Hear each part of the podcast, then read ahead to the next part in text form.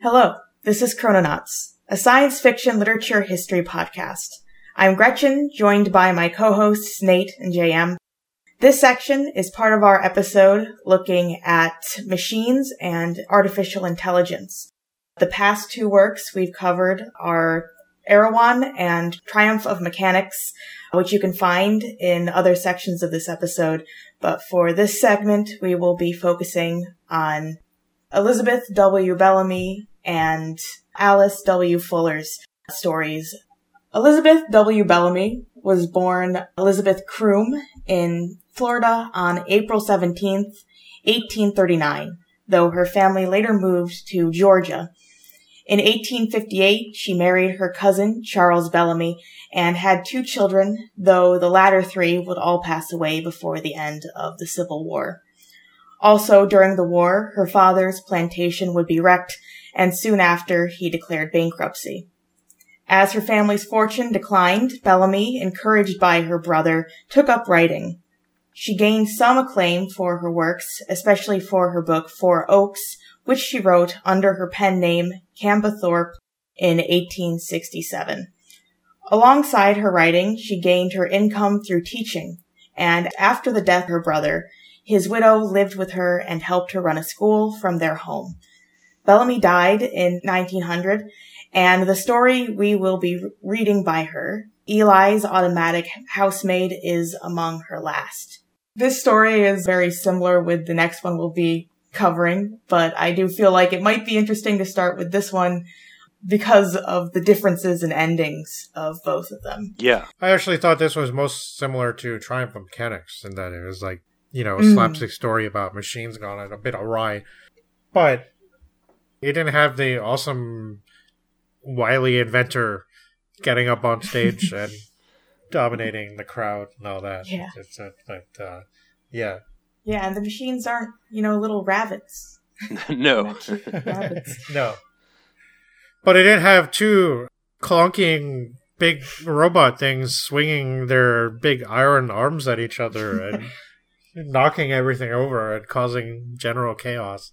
Yeah, I do like the focus on domestic work Mhm. in this one, as it's an angle that I guess was a major part of uh, women's lives and spheres in the Mm. late 19th century, early 20th century, but it doesn't get incorporated into a lot of science fiction in the way that we're projecting out future technologies to reflect that world and that labor. I mean, we Mhm. hear a lot of talk about labor and machines and how machines can transform the industry, but a lot of it is focused more on like factory production. It's not focused on Yeah. cooking and cleaning. Mhm. Yeah. Yeah, and it's interesting to see in this story, and I, I do have a couple of moments that I reference in my summary, but that kind of like conflict between like machines being part of the more outside sphere of the world and that being brought into the home and Right. that Yeah. conflict with like the domestic and the machines that apparently women don't understand.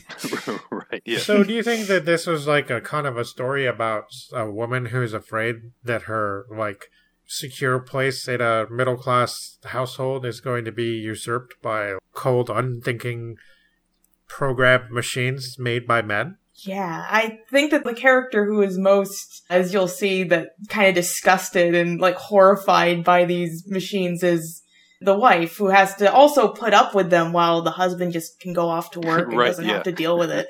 and he's just so happy about the machines even when they start Yeah. going haywire.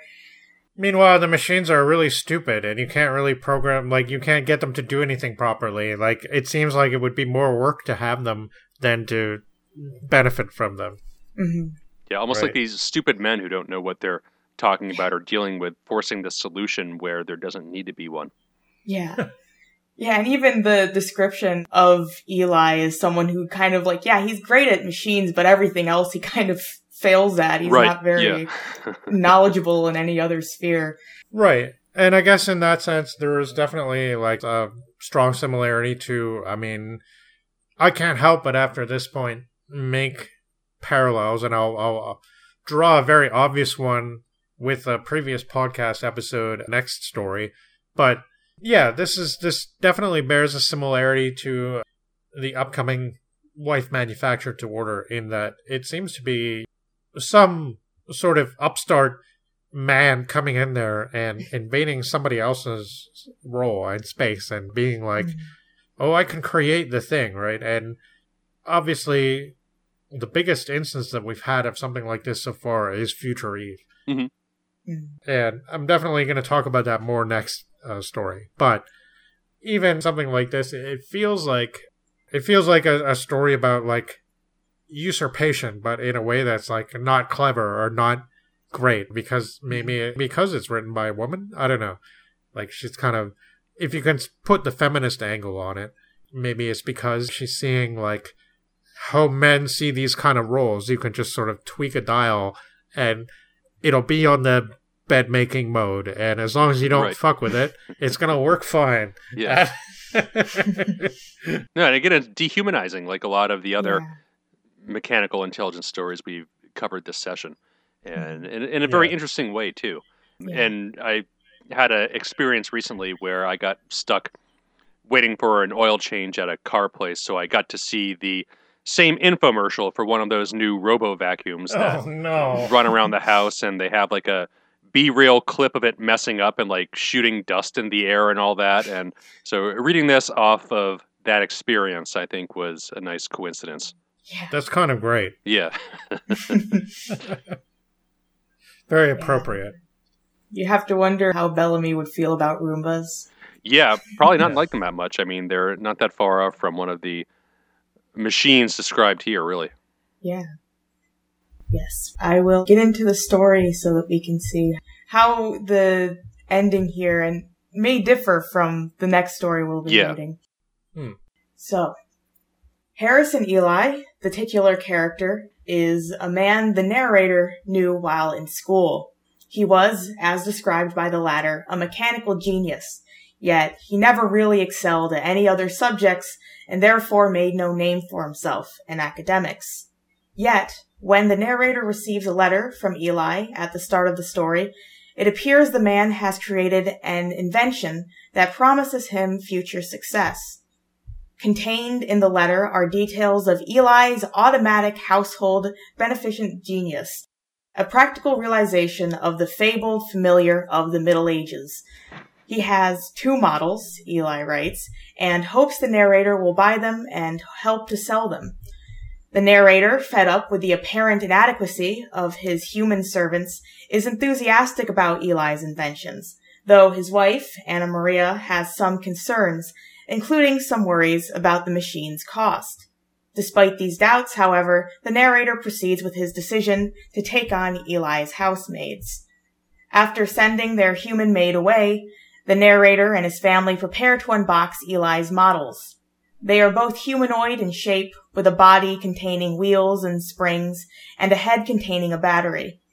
As they are unveiled, the sight of the machines causes some shock to the family, especially Anna Maria. Hmm. There is Juliana, the maid, and Bridget, the cook, each indicated by dials on their bodies that show their functions as well as timers to set how long they have to perform their tasks. Yeah, and you just gave them the names of the previous people that had been there, right? Yeah, Bridget is the cook from Yeah. the last time, and yeah. Yeah, this is the new Bridget. yeah, Juliana and Bridget 2.0. Yeah. The narrator tests Juliana first, giving her 30 minutes to work on making the beds. As he sets her up, he doesn't consult his wife as he claims women do not understand machinery. Which is quite an attitude to take when she'll be the one It Around. certainly is, yeah. you know, as Juliana starts on her task, the family watches but stays out of the way, as the directions state they should not interfere with the machines as they work. While Juliana is finishing making the beds, one of the narrator's sons sits upon one that has already been made, only for the maid to repeat her task, shaking the boy roughly off the bed to remake it. The narrator then realizes that Bridget is working in the kitchen, having been activated by his other son, though instead of performing any productive task, she stirs an empty pan and is set to do so for an hour and a half. Yes, this is so funny too, again, because we have the same situation where I'm like, how do these things work? Yeah. yeah. You have them doing tasks, but it's like, you're not really sure how they intuit what they're supposed to be doing. yeah. It's like if you put it into the right notch and it'll hopefully do what it's supposed to do. But like if you get then something gets in the way or if like like how does it know where your pots are in the kitchen and which ones to pull out? Like it, you have to pretty much do everything for it ahead of time. Yeah. What's the point in even having having this labor saving device? It's certainly not a very efficient algorithm, that's for sure. Yeah. No good path finding, no no object detection, just none of that. Just kind of running on Yeah. autopilot, literally. Yeah. But it is funny because we do have a lot of labor saving devices, right? And we, we Yeah. figure out uses for them, even though it seems kind of silly. I mean, we have them now, like those Keurig coffee machines, right? Mm. Why wouldn't I grind my own coffee? What the hell? why, why would I use something like that? but I don't know. It's it's funny the way this was expressed back then, right? Like Yeah. seeing this, it, it's definitely surreal and cool. Mm. Especially how violent the machines get. Yeah. Yeah. Though Juliana soon freezes in the middle of her work, having torn up the beds as she continues remaking them, once her half hour is up, the narrator bemoans that the cook is still continuing to do nothing in the kitchen while he still has an empty stomach. His wife, though, luckily, had made coffee beforehand, and he claims that she was worth a thousand beneficent geniuses. When the narrator returns from work later in the day, he finds his wife disgusted by the machines, as she describes having to oil them by pouring it down their throats in a way that makes her feel like they are alive. The narrator, though, brushes this off.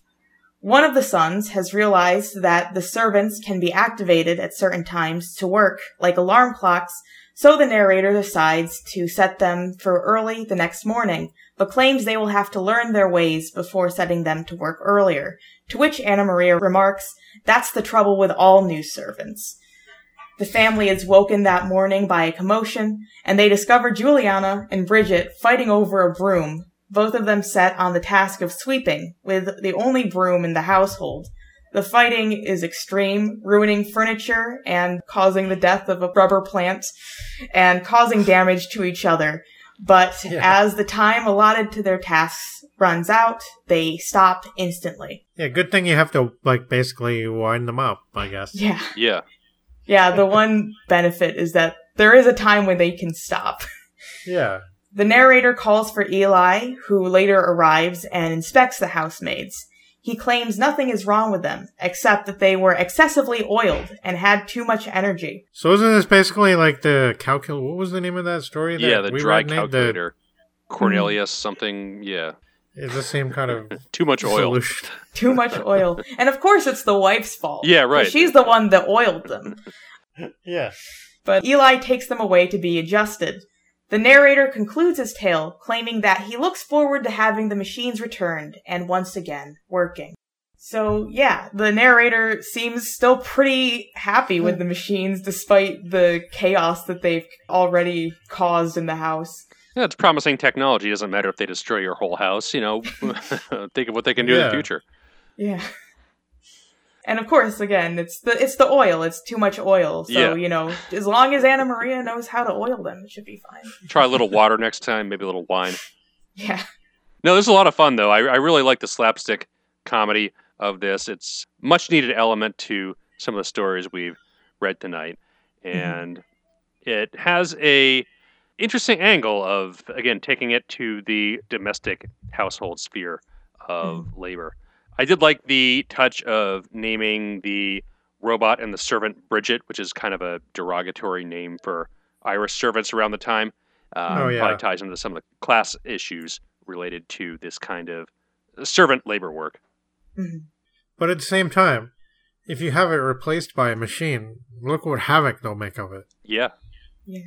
right?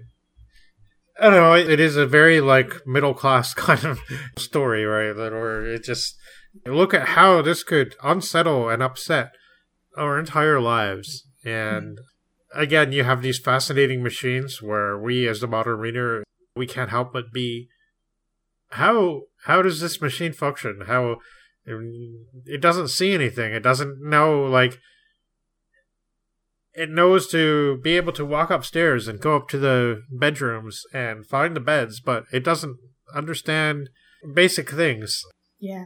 Yeah, it's like the whole thing where it's like it knows how to locate the one broom in the house, and yet they still fight over it because they both are somehow Yeah. so wedded to doing the task of sweeping. When They apparently Right. know how to fight too. I mean, I uh, yeah, But it's also this basic like feeling that was probably and and to be honest, it's still a thing now, really. But this basic feeling that the technology that we all use and that operates around us, we don't really understand how it works, and mm-hmm. especially most people don't understand how it works. And younger people today, a lot of them are used to the internet and they're used to the internet being a thing, but they still don't really understand how it works, and they fundamentally make mistakes that show that they don't really understand how it works. And Mm.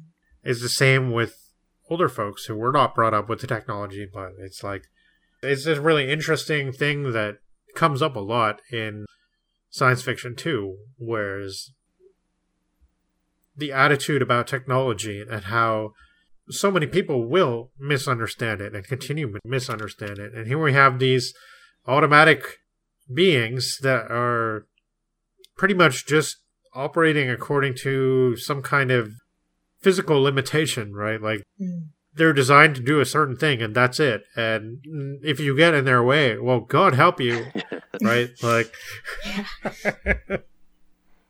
yeah, you have to imagine when that those directions being like by in no means interact with them, interfere with them when they're doing those those Yeah. tasks. yeah, there's like a huge red caution label on them. And it's like, I wonder what that's for.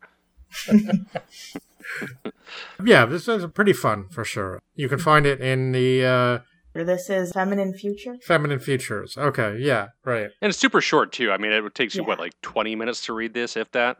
Yeah. It's probably my favorite out of the ones we've done this episode. I think for an overall story, Erewhon obviously has some very interesting ideas in it, but uh, it's just dry. Whereas this one is just a lot of fun, and you're through it extremely quickly, and it, it, it doesn't stick around and drag or get boring at all. Yeah, and No. it's fun to read about two robots fighting each other. It's slugging it over a broom. Yeah. Yeah.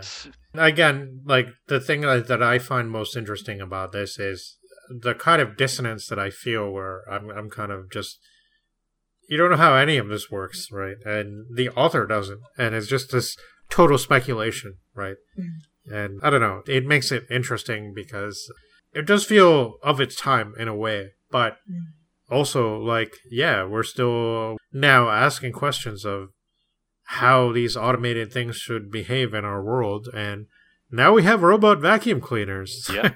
in our houses so i mean we've had machines to help us domestically for a long time including many electric conveniences which elizabeth could not have foreseen I, I think even the vacuum cleaner would have probably blew her mind. Yeah. oh yeah and here we are Yeah. Mhm. Well, I mean, there's one thing a man really needs in, in his life, I guess, in a domestic middle class household, and that is a friendly and amenable wife. So, why don't we talk about that next?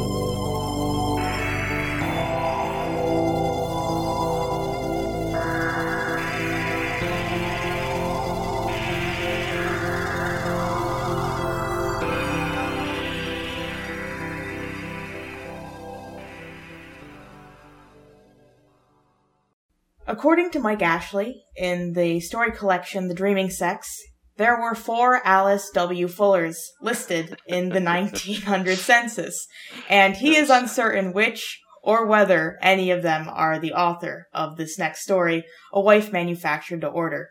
I always love puzzles like that. Yes. Yeah, so this is this definitely one of our most obscure authors in general. Yeah. Pretty much nothing. There's not too much author's bio to go on here. Yeah, that's great. We don't really even know who this person was. Yeah, he does mention there was one Alice W. Fuller who was a teacher in her 20s living in Connecticut, and that is a possible candidate, but it is not confirmed.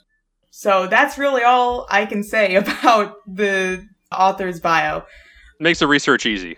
Yeah, there was nowhere to even go. Yeah, and that's kind of cool in a way because in contrast to being inundated with thinking about what kind of person Karl Hans Strobl was, you know, here we have this complete unknown. We don't even know what, who knows what politics she had, what she thought. Yeah. right? Hopefully, she But, wasn't a Nazi. I, I don't think she was based on this story, but again, Yeah. with Strobl, you can never tell. Yeah. I assume she was at least an advocate for women's rights. I Yeah. I would assume. You would think Unless she was very inconsistent with her writing. truth is stranger than fiction. Yeah. Yes. But this is actually a story I have read before as I did read The Dreaming Sex a couple years ago, the entire anthology. Although this was one that I vaguely remembered. I did not remember too much about it. It was Um, pretty short. Yeah, it's a pretty short one. And uh, there are quite a few in that anthology that are quite short. So I thought about the future Eve the entire time I was reading this story.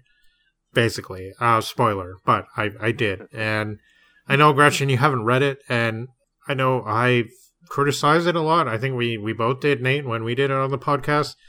And yet, it's a book that is certain aspects of it have stuck with me in a way, right? And I think this is a really interesting mirror on that. Again, like written by a woman, which perhaps has some significance considering that we thought that Future Eve by l'Isle-Adam was, was pretty misogynistic in a lot of ways. Even though Hadaly the android was the best character of the book in a lot of ways. And she was pretty interesting, but like it was almost, you know, in spite of the writer, right? But at the same time, it's not only in spite of the writer, but it's that in Future Eve, we have almost like the Frankenstein thing where it's life created asexually by a man who doesn't participate in the birthing process, right? And he produces this person that's like perfect, right? And wonderful and beautiful. And we're like, we admire Hadaly and Hadaly was the coolest thing that l'Isle-Adam came up with in that book, and that she was in a lot of ways a vibrant creation, but in some other ways she was like totally subservient, right? She even had this thing designed into her body where if some other person besides the protagonist touched her in a certain way, she would like self destruct or something like that. Or no, she would she would like violently kill that person. That's right. That's how it happened. This is from a different perspective where it's like, yeah, you can't create something like this. And I just can't help but wonder if Alice Fuller, I mean, it seems unlikely that she would have read Future Eve, but I don't know. It's just interesting to contemplate about, like, what if she had, right? Yeah. Mhm. I'm kind of curious, Gretchen, on like the Dreaming Sex anthology. A lot of the other works that we've read by women that appear in these anthologies are like these utopian narratives that kind of have the same plot. Is was there anything else that stood out for you in that anthology that I guess kind of plays along these same lines of domesticity, uh, the women's sphere, as far as future technological extrapolation goes? Because it's kind of an interesting subject that really doesn't get touched upon in I think a articulate way. I mean, like Jam, you were saying with VA, it's it, it brings up some interesting ideas, but the execution of it is clunky and feels just deeply sexist and anti-woman Yeah. at the core. Whereas Mhm. these authors just don't have that element to them.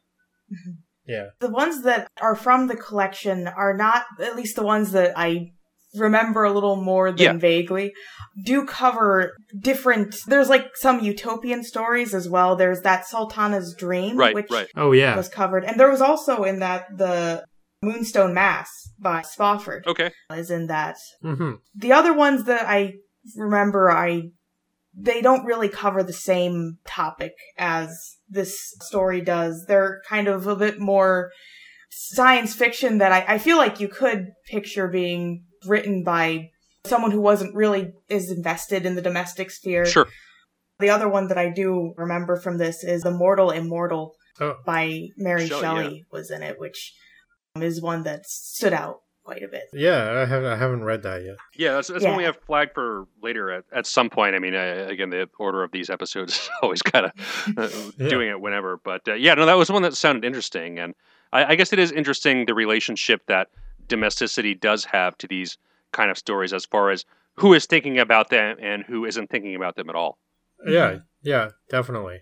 Yes. But yeah, I could be forgetting that there might be another story in that collection that does cover a similar track, but it was a number of years ago and I did read them all like back to back. Oh yeah, So of, of course. I mean, with these Yeah. anthologies where it's just a bunch of short stories after one another. I mean, like I read The Dark Descent like two or three years ago when we started the podcast, and I couldn't give you plot summaries like half the stories in that anthology.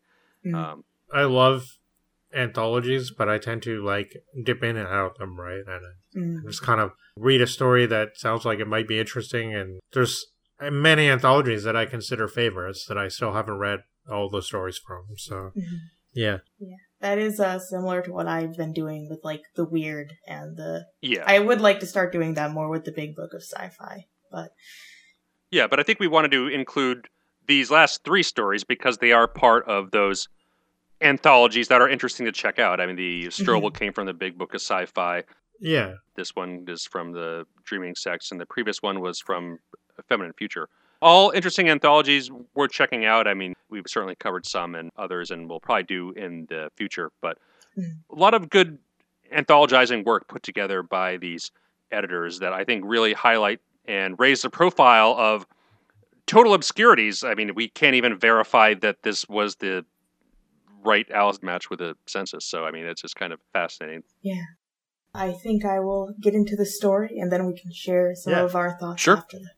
A Wife Manufactured to Order starts with the narrator, a man by the name of Charles Fitzsimmons, coming across a sign that captures his attention, proclaiming, Wives made to order, satisfaction guaranteed or money refunded.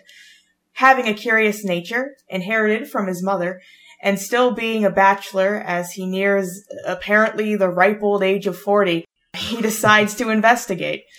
After all, he cannot marry any of the women he knows, especially Florence Ward, who unfortunately had strong-minded ways and inclinations to be investigating women's rights, politics, theosophy, and all that sort of thing. Something Charles could not endure. No, you can't have that. Yeah. you just can't have that in a relationship.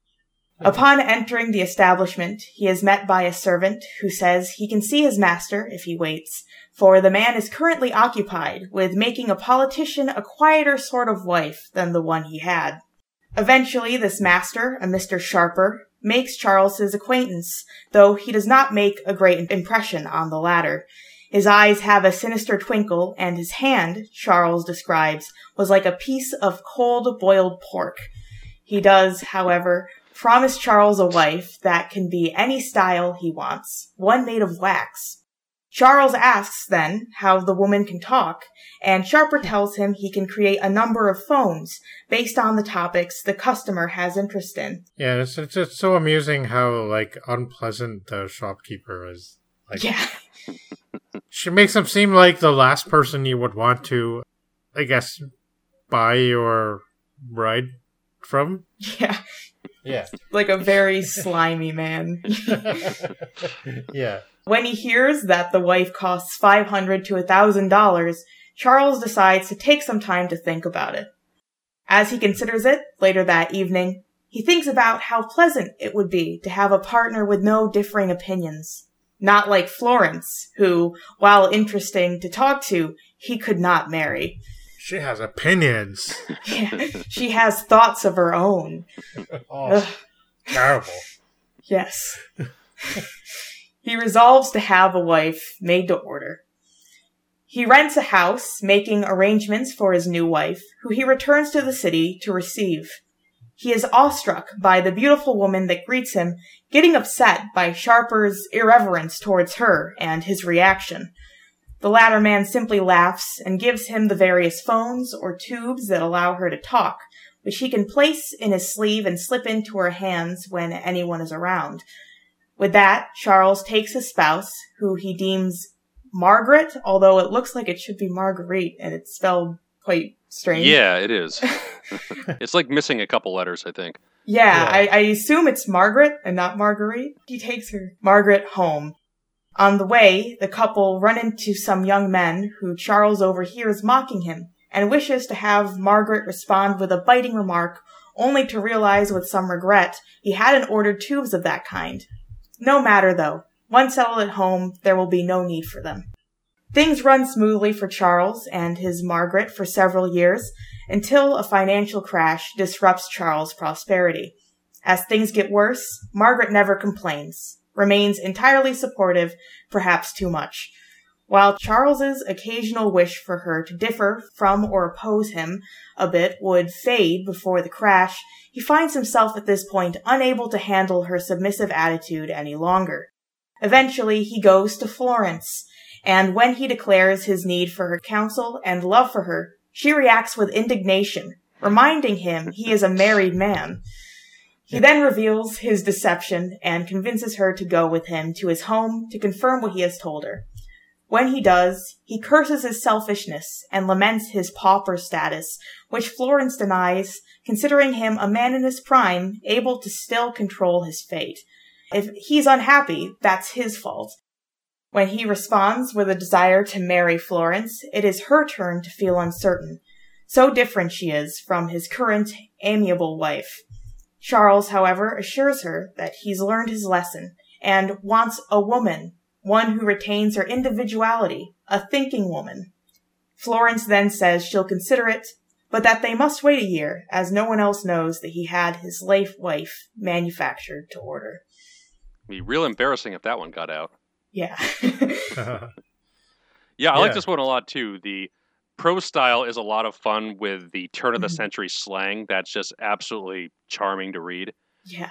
And Yeah. I think it is incredibly, again, prescient and forward thinking that it's still very applicable to the modern day as far Mhm. as the satire goes. I got sucked down a rabbit hole of looking at those dumb red pill, black pill videos on YouTube, and the way those people talk about women is like exactly the same thing. It's like they don't want anybody with opinions; they want Yeah. a blow up doll who knows like two or three phrases, and and that's it. what were you talking about? What YouTube thing? Uh, you're better off not knowing.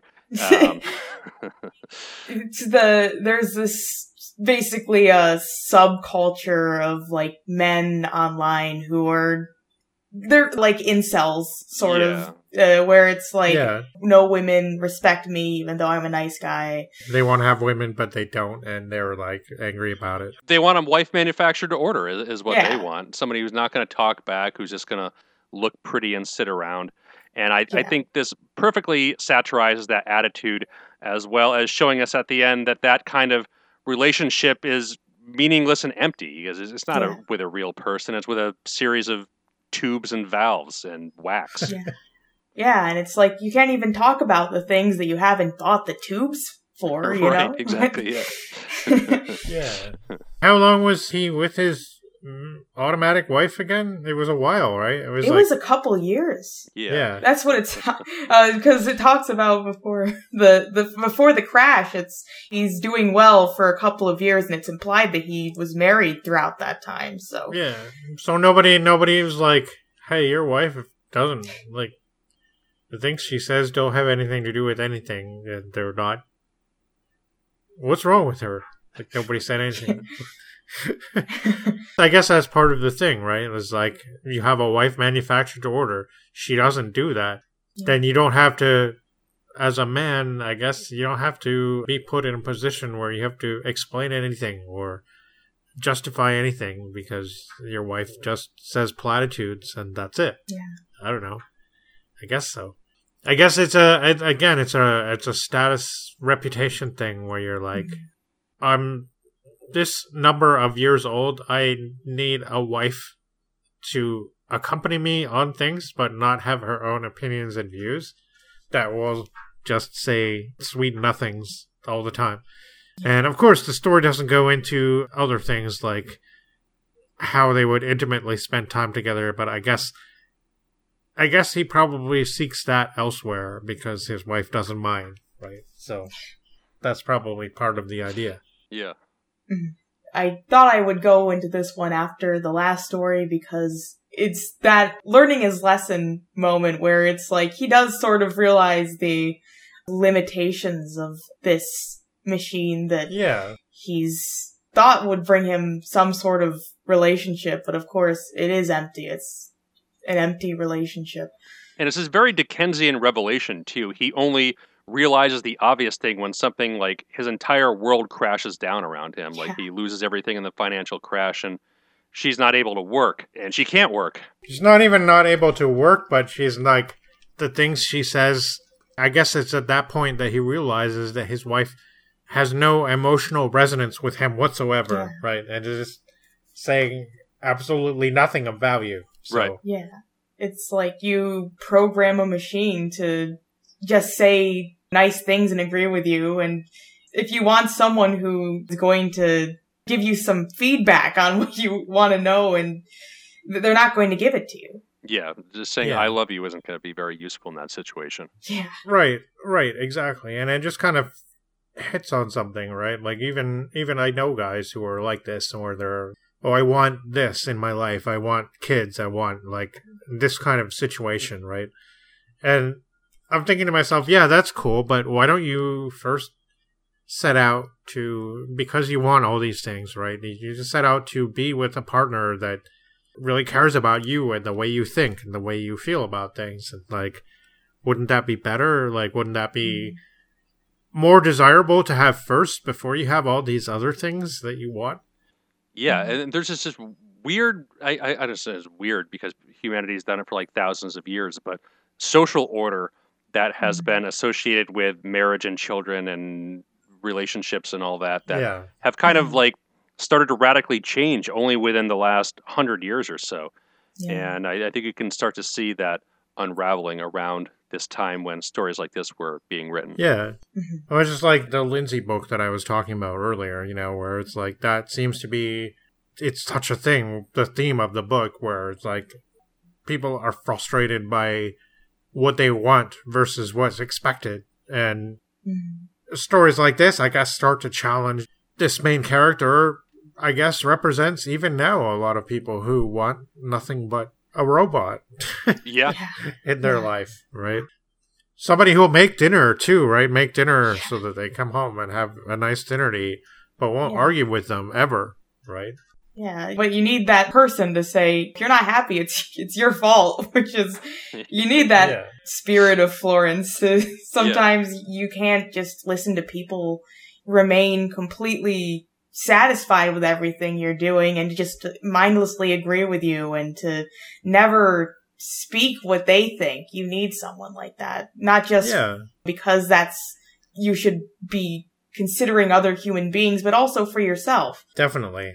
Yeah, I sort of have my doubts about the writer having read Future Eve, but I just that that was in my mind the whole time, and it's just it's really funny how Future Eve has its faults, but in terms of the podcast and in terms of what we've done and what I guess we will continue to do, it's one of the books like Angel of the Revolution that comes up pretty often, and maybe despite its faults, it's somehow resonant and it's somehow we mm-hmm. can't help but relate it to things. And here I'm thinking to myself, yeah, this is the perspective of a woman who is like, yeah, okay, fine, like you created this perfect being and the thing is like the thing about Hadaly is she's created by the misogynistic male writer of the book. so we can't help but like her because she's like the special thing that normal reproduction can't make, right? And whereas this is from the perspective of somebody who's like, oh yeah, you can do that, and you can make like a perfect woman that you have to put speaking tubes into, which I picture, by the way, like player piano rolls, like when when she's talking about the tubes that you stick in Mm. there, Yeah. so that they'll have good conversation or something. Right. Right.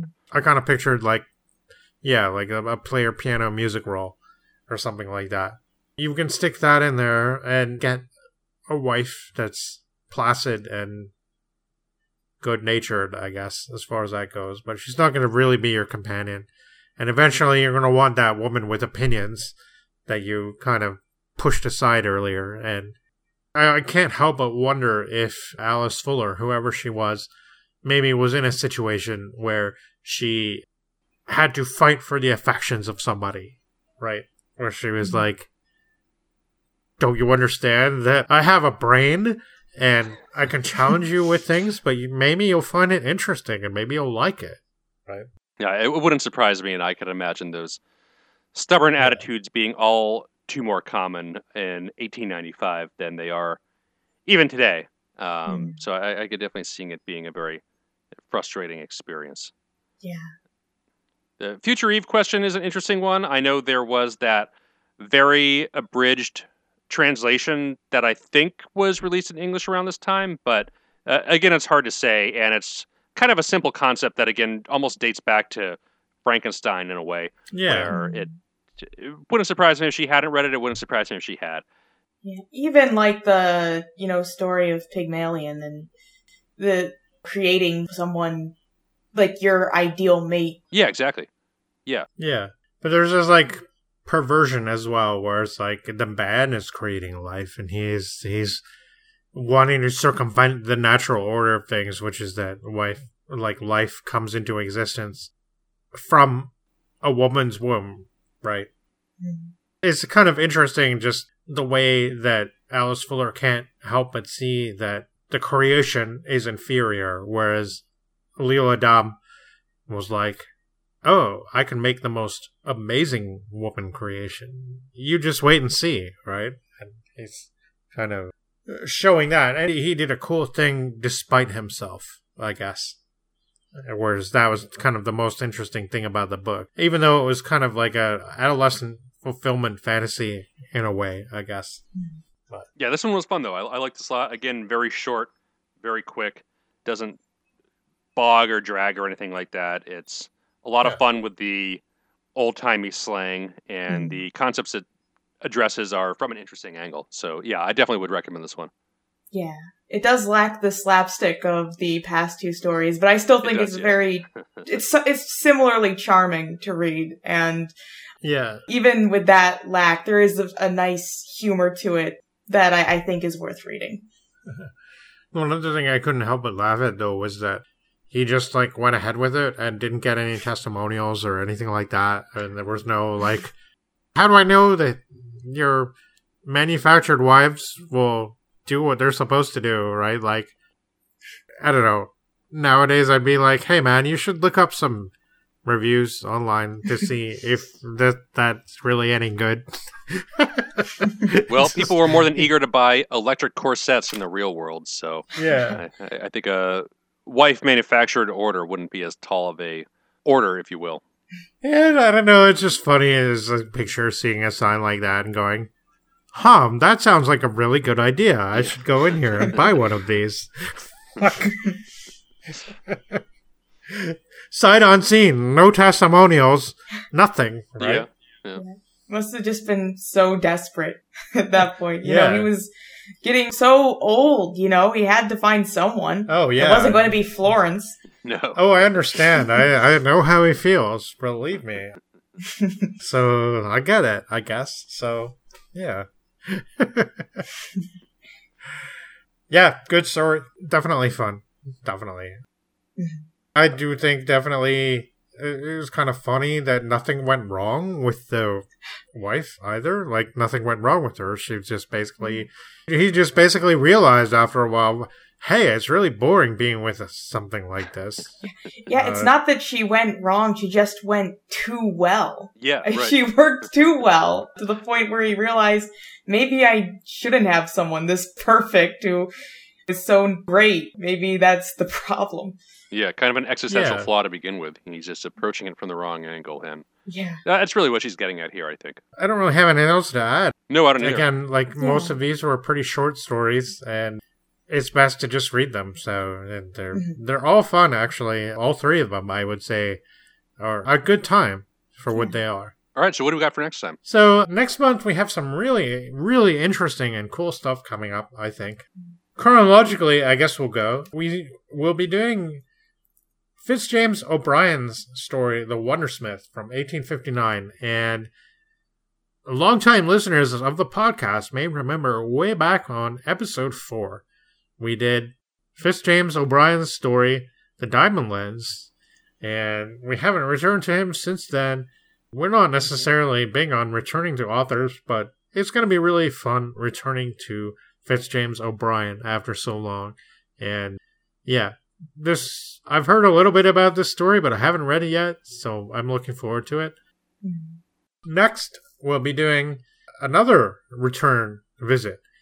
This time, Mr. Edward Page Mitchell, who I must say that I'm sort of delighted to be returning to. Absolutely. Yes. Yes. We really like Edward Page Mitchell, and we think that he's kind of one of the early early science fiction writers that should be more recognized. So we'll be doing his story The Ablest Man in the World from 1879. And we'll also be covering a very famous story, in this case from a well-known author who only wrote one work of speculative fiction, and it is this work that we will be doing. The Machine Stops by E.M. Forster from 1909. Now, I have read this story before. Gretchen, you said you have read other works by him before. Nate, I don't believe you've read any Forster yet. I have read A Passage to India, and I Okay. enjoyed it. Yes. I have read A Passage to India and I've also read Maurice, but I have not read The Machine Stops. So I'm I'm definitely looking forward to it. Yes, so am I. So The Machine Stops is the only Forster that I have read so far, and Mhm. I definitely I definitely feel it's a remarkable a remarkable piece of fiction. Very very ahead of its time. And I read it for the first time just when coronavirus time started in 2020 and feeling this story as an expression of utmost human isolation at the time was a really strange and powerful experience and I'm looking forward to rereading it and talking about it at great length. And we'll also be doing Karl Čapek's play RUR, also known as Rossum's Universal Robots, a very famous instigatory work in the form of uh, the science fiction genre. Gretchen, you've read this too before, right? Yes. This is the only Čapek I've read though, so I'm looking forward to revisiting it. Nice. Yeah, I've read this, and I've also read War with the Newts, which I really, really thought was amazing. And this is a really cool thing too. We haven't really done too many plays on Chrononauts. No, there was that like pseudo drama in Star Psi. And Yes. when we did that time travel episode, the initial time travel episode, I found this like Danish play where a character gets launched forward 5,000 years into the future or something, but it's never been translated to English and all the reviews say it's terrible. So, Yeah. I, I think the, the the most dramatic oriented things we've done are the uh, Presumption, Frankenstein, right. Yeah. I always forget about that one. Yeah. right, and also the Seagoff plays, which Yeah. maybe they were not performed, but they were certainly written as scenes from play. Yeah, right, So, right. But yeah, this is these were back in the earlier days of the podcast. Gretchen was not with us at that time, but some of that stuff was interesting. Definitely, I think that this will be a very new kind of drama for us, and I'm I think it's pretty much universally regarded as a classic. I haven't read it yet, but I'm definitely looking forward to it. Mm-hmm. And finally, we are going to bring you another Chrononauts exclusive. story. And it's been a while since we did one of these, and we are very excited to present for the first time in English The Defeat of Jonathan Govers from 1929 by Vladimir Vladko, a story originally written in Ukrainian. And it is available on our blogspot, so you can go and read it. It's very short, under 5,000 words, and it's a fun little story about robots and workers' rights and stuff. So, yes, check it out. And we look forward to talking about it. Whoa. What the hell's that? Oh no. Uh, guys? I, I, I think it's the automatic doorman. Oh no, I think somebody decided to tweak his nose. We were told by the owner's manual that that's a very terrible idea. He's right now crashing around in my apartment, uh, destroying my kitchen, so I think we have to sign off. This is Chrononauts, and we hope you come see us next time when we talk about more machines and machine intelligences.